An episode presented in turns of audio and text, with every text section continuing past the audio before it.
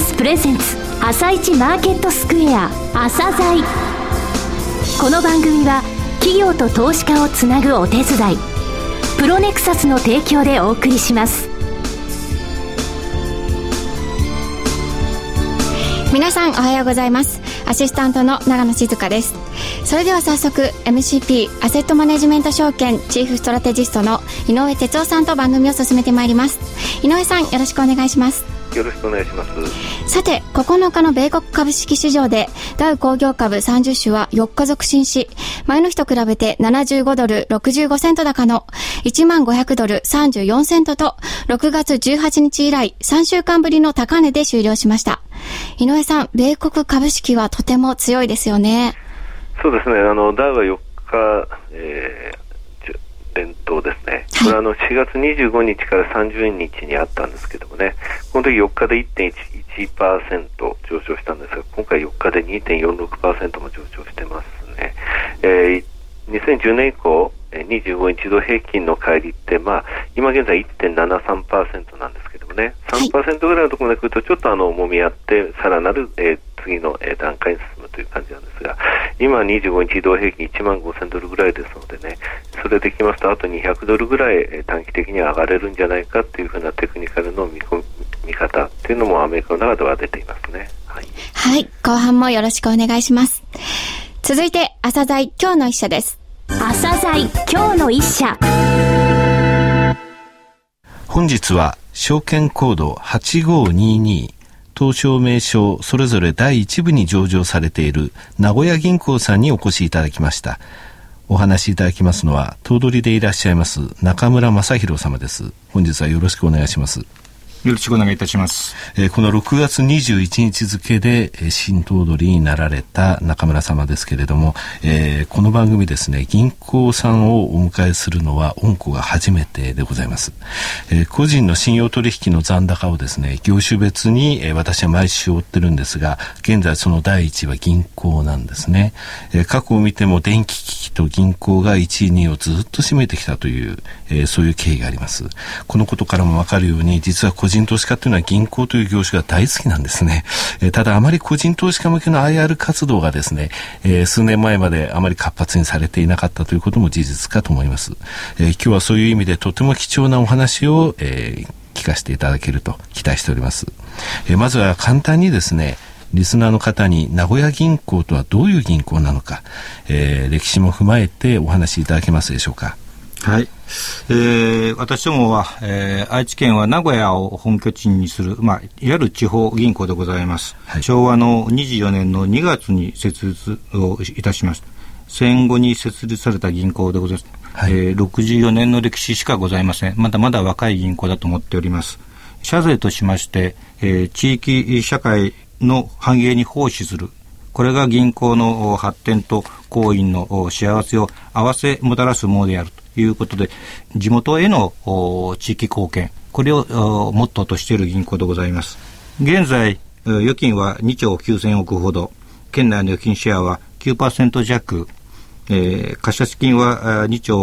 1000億弱、まあ、県内の貸出金シェアは11%強ということでございます。店舗は海外店舗、中国は南津に1家店ございますので、それを入れまして112家店でございます。そのうち愛知県で104家店でございますので、ほぼ愛知県だけでの商売をさせていただいている地方銀行ということでございます。えー、愛知県内の地域金融機関では規模的にはトップだというふうに考えております。はい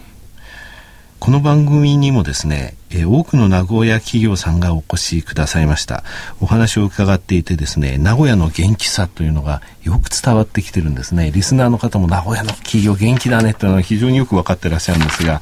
え、銀行のマーケティングって、まあ言葉ちょっとおかしいですけど、銀行のマーケティングとしてですね、え、現在そしてこれからの愛知県、え、をどう考えていらっしゃるのかお話しいただけますでしょうか。そうですね。えー、まあ銀行っていうのは、地域の経済の発展とともに歩むのが、特に地域金融機関の使命だと思っております。すね、はい。まあ、そういう意味では、今後の愛知県の経済がどうなっていくのか、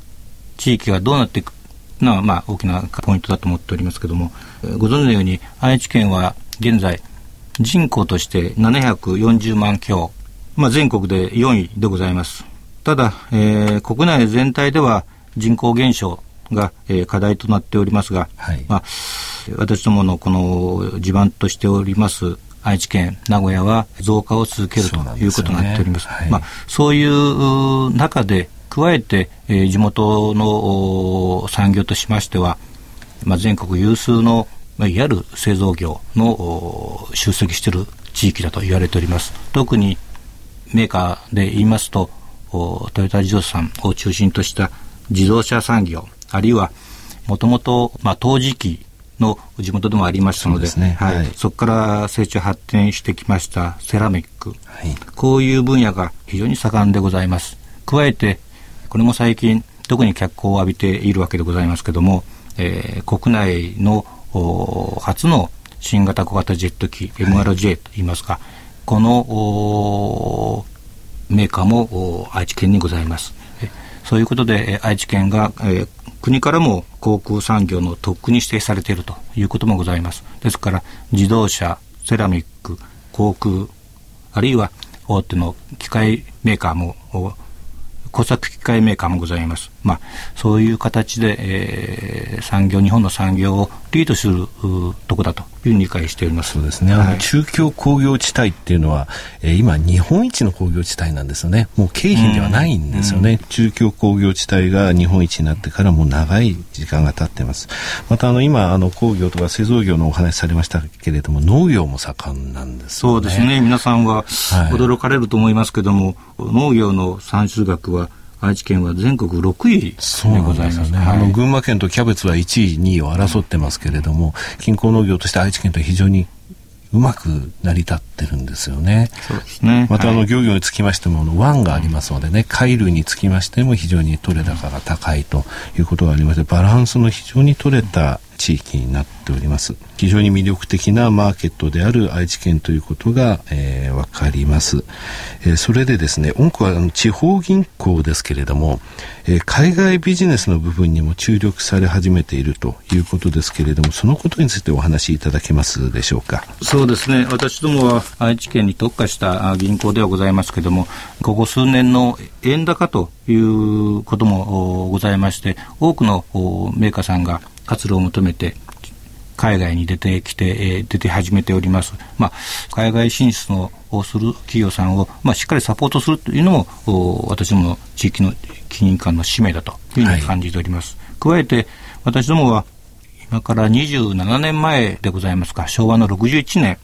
えー、中国は江蘇省、まあ、上海の少し上の地方都市なんですが、そ、ねはい、そこに駐在員事務所南通事務所というものを設置しておりました。はい、長年の中国の南通と名古屋銀行の長年の友好関係の歴史の中で、平成23年の9月に、えー、事務所から支店に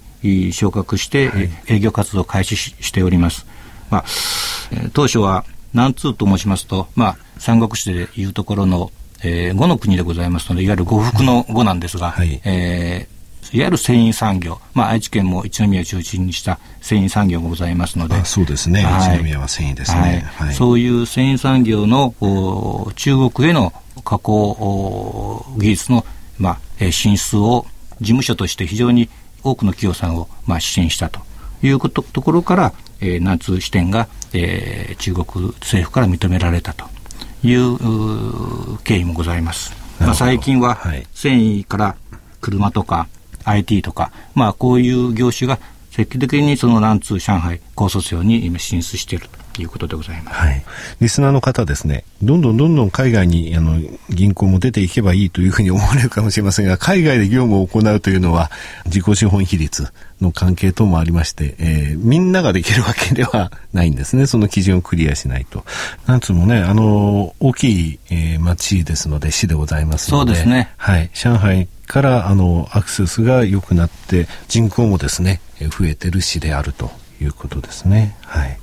新頭取になられてお忙しい時間を少しになられてるのではないかなと思いますけれども新頭取として力を入れていきたいということについてお話しいただけますでしょうか？銀行っていうのは預金をいただいてご融資をするっていう、まあ、いわゆる金融のそういうプロセスを担っているわけですけれども、預金も融資もですね、預金も融資も、そう銀行に、ごとにですね、大きな違いがあるわけではないんではないかなというふうに思っております。はい、はい、そうしますと、そういう中で、えー、名古屋銀行が、えー、地元の方々にご支援、ご支持いただくためには、まあ、何が一番大事かということを考えますと、やはり私どもの行員が2841名おりますけども、はい、まあ、その行員の人材としてのレベル感、あるいは従業員としての意識の強さ、こういうものが、えー、お客様から認められて、あるいは信頼されて、まず名古屋銀行へ、はい、というような形になるように、組織として強い名古屋銀行を作っていきたいなと。そのために、まあ、一つ一つ着実にいろんな行動を実践していきたいなというふうに思っております。はい。えー、最後になりましたが、リスナーの皆様に向けて一言お願いいたします。はい。愛知県には今、大きなプロジェクト、プロジェクトが先ほど申し上げました以外にもいくつかあります。えー、一つは、えー、リニアの中央新幹線。まだまだあ先のことのように思いますが、来年ぐらいから土木工事が始まるということも聞いております。JR 東海さんですね。はい。東京、名古屋40分ということでございます。はい、加えて、名古屋港港の近所埠頭というところがございますが、そこに子供向けのテーマパークでありますレゴランド。レゴランド。はい。はい、これも28の3月に開業予定というふうに聞いております。また、トヨタ自動車さんがテストコースを建設を開始しております。今年の11月くらいから着工ということでございますので、いくつかの大型プロジェクトが、これから進んでまいります。まあ、そういう中で地域銀行として、はい、えー、こういう大きなプロジェクトを一生懸命支えながら、はい、えー、成長、お互いに成長していきたいなというふうに考えております。えー、地域にとってともに歩む名古屋銀行、えー、ぜひ今後の活動にご期待いただければなというふうに思っております。はい、えー、本日はどうもありがとうございました。ありがとうございました。ニューヨークダウの終値は、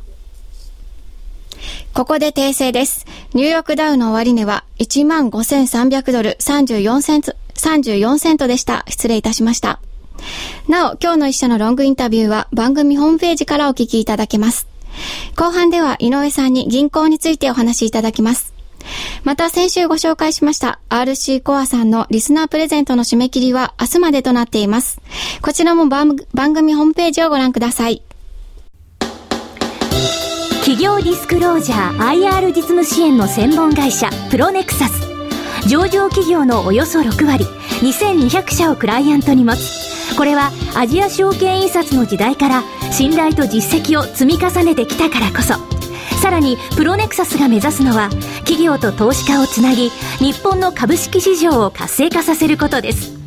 プロネクサス私たちは個人投資家の皆さんを応援します。井上哲夫今日のストラテジー。それでは井上さん後半もよろしくお願いします。えっとですね、えー、銀行の話ですね、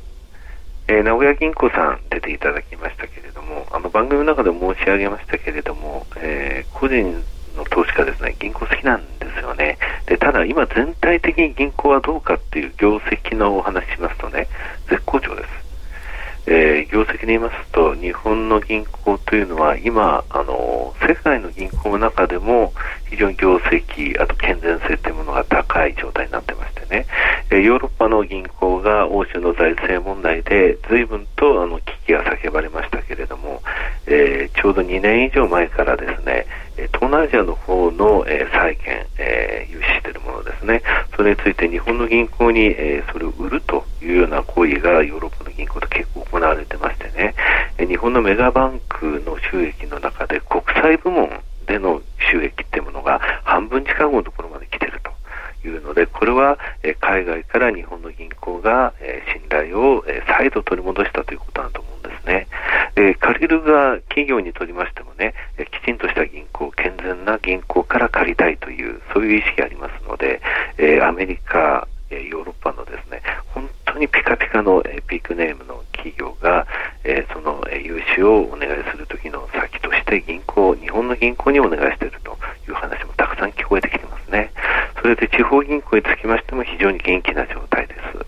えー、個人投資家が銀行好きだという数字を申し上げますとね、あの、毎週東証が、あの、信用の残高、え金額っていうのを発表しましたが、しますけれども、東証一部の銘柄について、全銘柄をですね、え、改ざんから売り算引いて株価をかけて、結局ネットで会長金額がどれぐらいなのかっていうものを私出してる。はい、それで、えー、先々週末の数字が直近の数字なんですが、全体では東証一部で1兆6000億あるんですよ。それでそのうち銀行がトップで2090億、これ13%に相当するんですね。ですので、信用の残高の13%は銀行だと思ってください。はい、これ、前の週から250億ぐらい減少してるんですけれどもね。で、あの番組の中でも申し上げましたが、2位が電気機器なんです。電気好きですね、個人は。えー、3位が輸送用機器、これ自動車とか含みますね。で、4位が証券、えー、5位が卸売これは商社が入りますね。そして1位から5位、もう一回申し上げますと、銀行、電気機器、輸送用機器、証券、そして卸売この5業種を足しますとね、8310億円になるんですよ。はい、えー、先ほど、えー、全体で東証一部で1兆6000億って言いましたよね。はい、ですので50%以上なんですね。33業種のうちこの5業種で半分以上占めてる。これが個人の信用の業種別の数字なんですね。ですので銀行というのは非常に、えー、個人人気があるということがわかると思います。はいえー、米国株式、日本株式のところの見込みになるんですが、アメリカの方、FRB が金融緩和の縮小、具体的には国債の買い入れ金額を減らすというニュースで、えー、随分と、えー、触れていましたけれども、その後、えー、FRB の高官たちの、えー、いろいろなメッセージ等を経て、えー、マーケット落ち着きました。えー、あのニュースの後に私はこれも織り込むしかない材料なんだと。えお医者さんが、えちょっと病気状態なんで、え患者さんに薬を出してた。かなり景気が良くなってきた。患者さんの具合が良くなってきたから薬を減らそうというのにそれを嫌だというふうに言ってるのはおかしいとそういうお話をしました。これあの日経 CNBC の番組でね、あの NQN の記者さんが言われたことで、これご紹介しましたが、そのをきちんと、えー、織り込み始めた。ぱりそれをされ、あの、金融緩和の縮小を受けた後、景気が良ければ、やはり株価っていうのは上昇するんではないかという期待が今広がってるんですね。ですので、おととい、アジアマーケットものすごい下げたんですよ。えー、先週末の雇用統計を受けて、近くの日経平均先物もあこれはいけるかと思ったら、えー、中国の話ですね、えー、シャドーバンキングの解明とかですね、IPO の再開、えー、流動性を、えー、どうやって、えー、キープしていくかと、そういう問題で落ちたんですが、アメリカは上がったと。昨日もイタリアが、えー、格下げを受けたのですが、それでも上がったんですね。アメリカは緩やかにその正常な状態に戻りつつあると思います。えー、9月になりますと財政の問題がまだありますので、8月後半注意ですけれども、今のところは、えー、穏やかなマーケットに戻ったと言えると思います。はい、井上さん、お時間になりました。今日もありがとうございました。また来週もよろしくお願いします。この後は東京市場の寄り付きです。朝鮮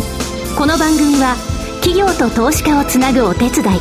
プロネクサスの提供でお送りしました。